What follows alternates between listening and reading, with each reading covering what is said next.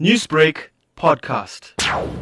We have it all is uh, is a track that is it's really just a track that showcases what the city has and what uh, KwaZulu Natal has all about just being in the moment and having fun with people you love. When will the song be launched?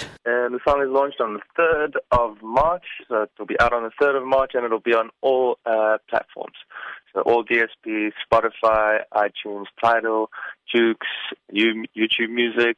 Um, yeah, it'll be everywhere. What sort of destinations around the province has been showcased in this video?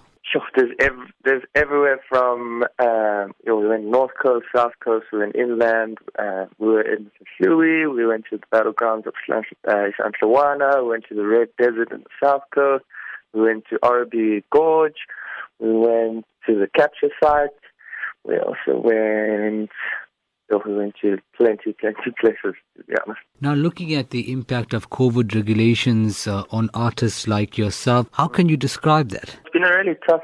It's been a really tough time for artists, and I think the music and entertainment space as a whole.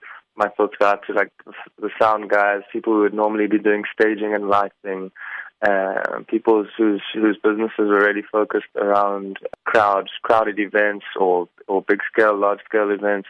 Those guys have really taken taken its toll on them, and even for the artists with no gigs around, it's, it's been a bit tough, and income will be will be hard to come by.